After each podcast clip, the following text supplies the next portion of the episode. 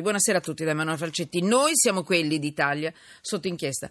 Dicevo buonasera, siamo su Periscope, vedete tutto dietro le quinte. Eh, è stato molto carino perché insomma eh, qui eh, durante la pausa entrano tutti, si fanno riunioni, vengono a salutarci. Eh, eh, dà un po' di, di sensazione carina, di, di, di gruppo di lavoro. Periscope tramite Twitter la radio che si vede, questa è Radio 1. E poi sms 335 699 2949 e poi chiocciola sotto inchiesta per quanto riguarda i vostri Twitter. Allora, mm, entro in un argomento un po' forte, poi voglio leggere i vostri Twitter, ne sono arrivati di interessanti, visto che nella prima parte abbiamo parlato chiaramente di Casa Bianca, eh, Trump, l'incontro che in questo momento è in corso tra Obama e Trump ehm, e quindi abbiamo parlato anche del... ma la cosa che mi interessava di più era con Antonio Polito, Corriere della Sera, il concetto di populismo, populista, ma quante volte ce l'hanno detto? E adesso abbiamo cercato di mettere sotto inchiesta anche questo termine. E adesso entriamo in un argomento molto forte che però è giusto fare perché, perché perché è una cosa che, che, a me personalmente fa paura. E metto sotto inchiesta quando un tribunale dice che non c'è nessun colpevole per una questione, per un fatto come questo, una strage. La strage dell'Erasmus, eh, vi ricordo, Barcellona, tra le vittime ci sono state anche sette italiane. Il giudice ha archiviato, si parla di un autobus, un autobus di studentesse e il giudice ha detto nessun colpevole per l'incidente, in cui rimasero uccise 13 ragazze in Spagna. I genitori sono sotto shock.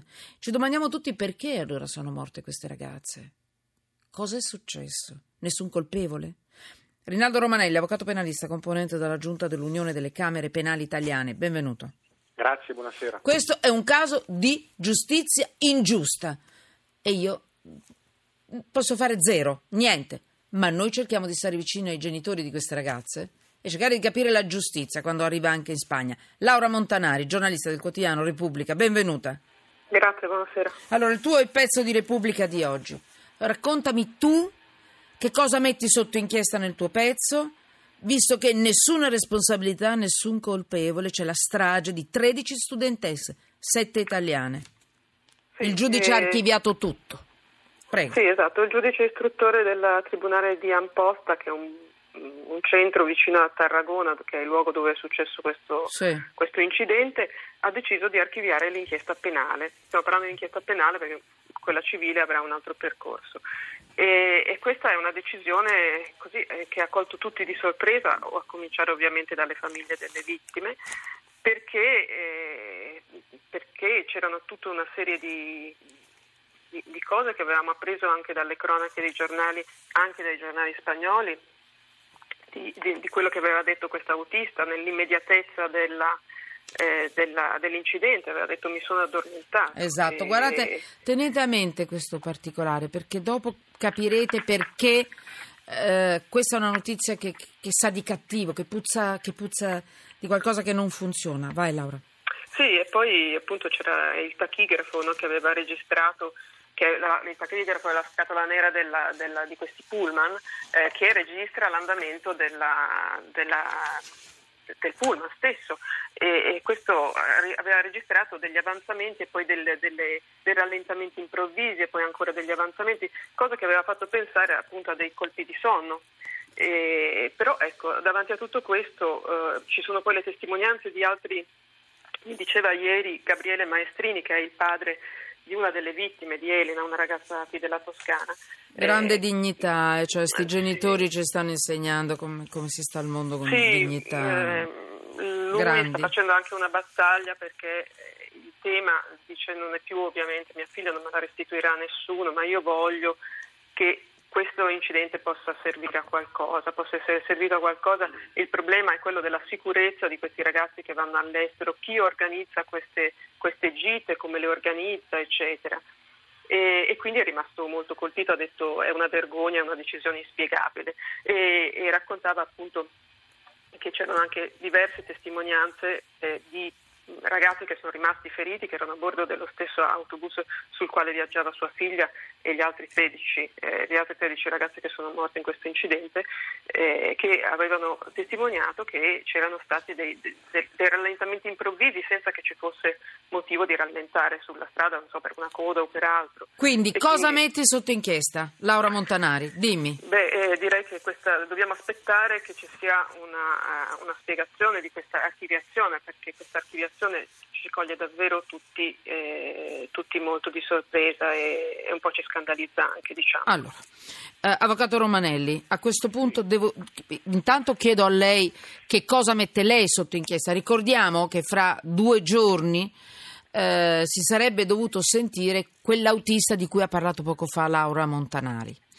È strano, la decisione del giudice è arrivata prima di ascoltare il, l'autista che aveva ammesso no? di aver avuto un colpo di sonno. Quindi è strano, c'è un giudice che emette una sentenza prima di sentire il testimone chiave. Cioè, già questo mi sembra fuori dal mondo. Altra cosa, il giudice è molto giovane e questo non, non, è, un, non è, un, difetto. Prima volta che eh, legifera dal punto di vista penale, se ho capito bene.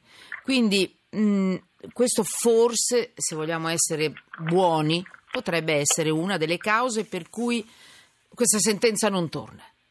Perché qui qualcuno, queste ragazze, eh, qualche causa civile o penale, adesso qui hanno chiuso il penale, cosa storia? Deve averle ammazzate queste ragazze, mica, mica, mica c'è l'aria che ammazza le persone, no? Allora, Rinaldo Romanelli, a questo punto, noi siamo italiani, questa è la giustizia spagnola.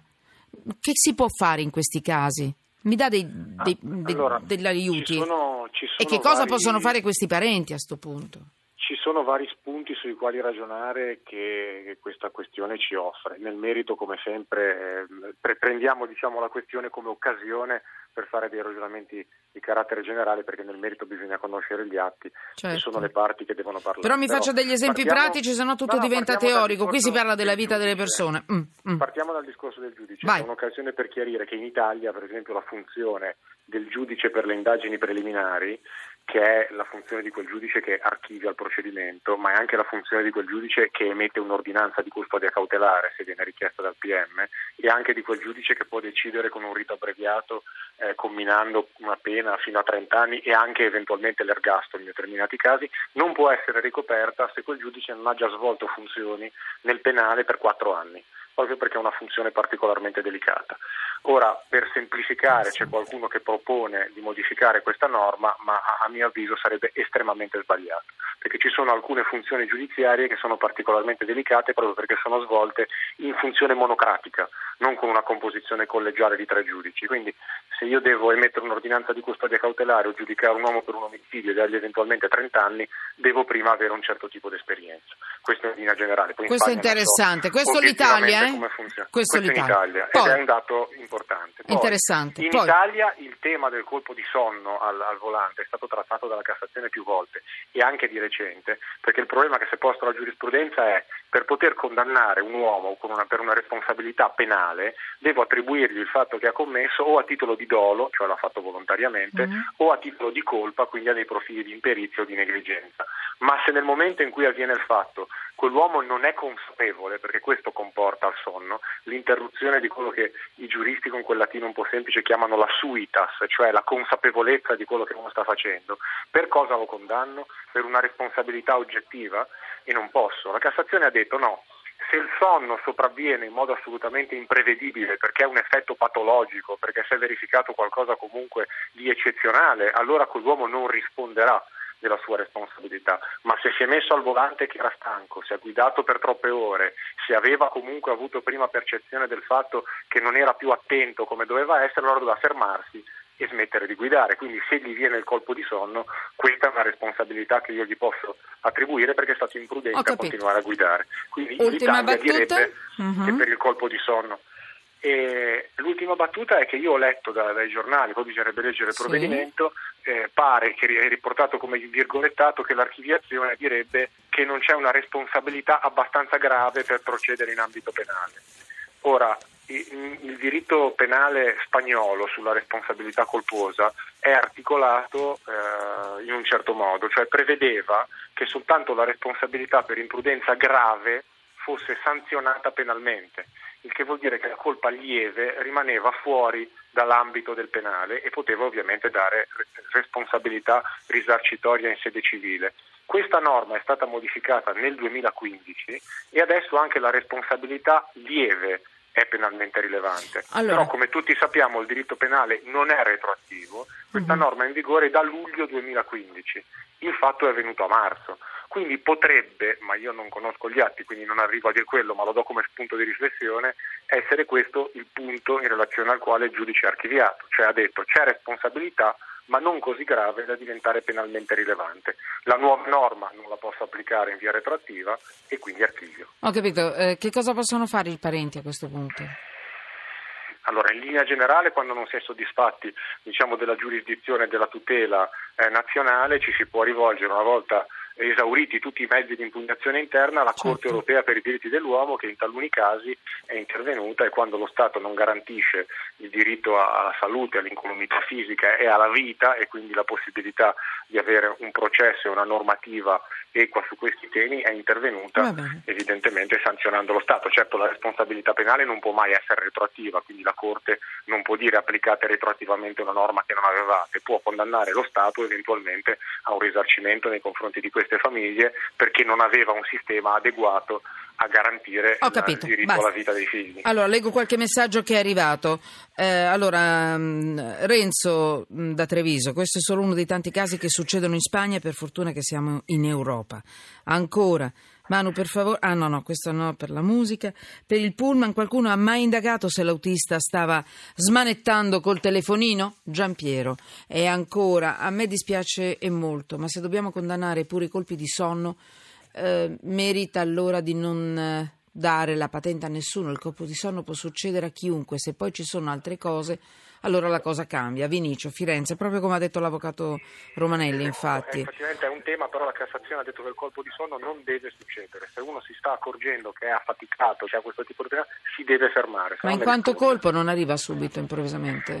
Eh, so nel, merito, nel merito, uno valuta se c'è una patologia, se c'è un problema di qualche tipo, ma Vabbè. se no normalmente uno prima di addormentarsi si rende conto ecco, certo. c'è qualcosa che non va. Ancora 711 finale, la giustizia ingiusta è uguale in Italia attenzione. Allora, chiudo ricordandovi che a, a, a tutto questo dolore, a questa ferocia di una giustizia che insomma non, onestamente non, non, si capisce bene, sinceramente.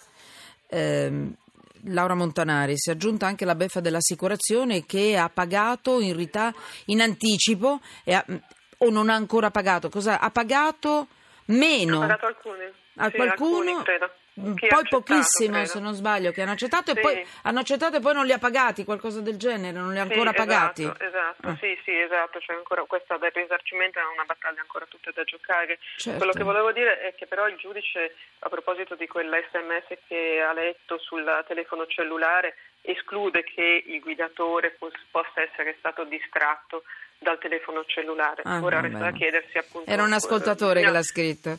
Allora, ecco, eh, eh, Laura, eh, ti risulta l'assicurazione ha pagato meno perché le ragazze sul pullman non avevano allacciato le cinture di sicurezza. Sì, è corretto? È uno, sì, sì, esatto. Sì, questo è uno dei C'erano dei le cinture però?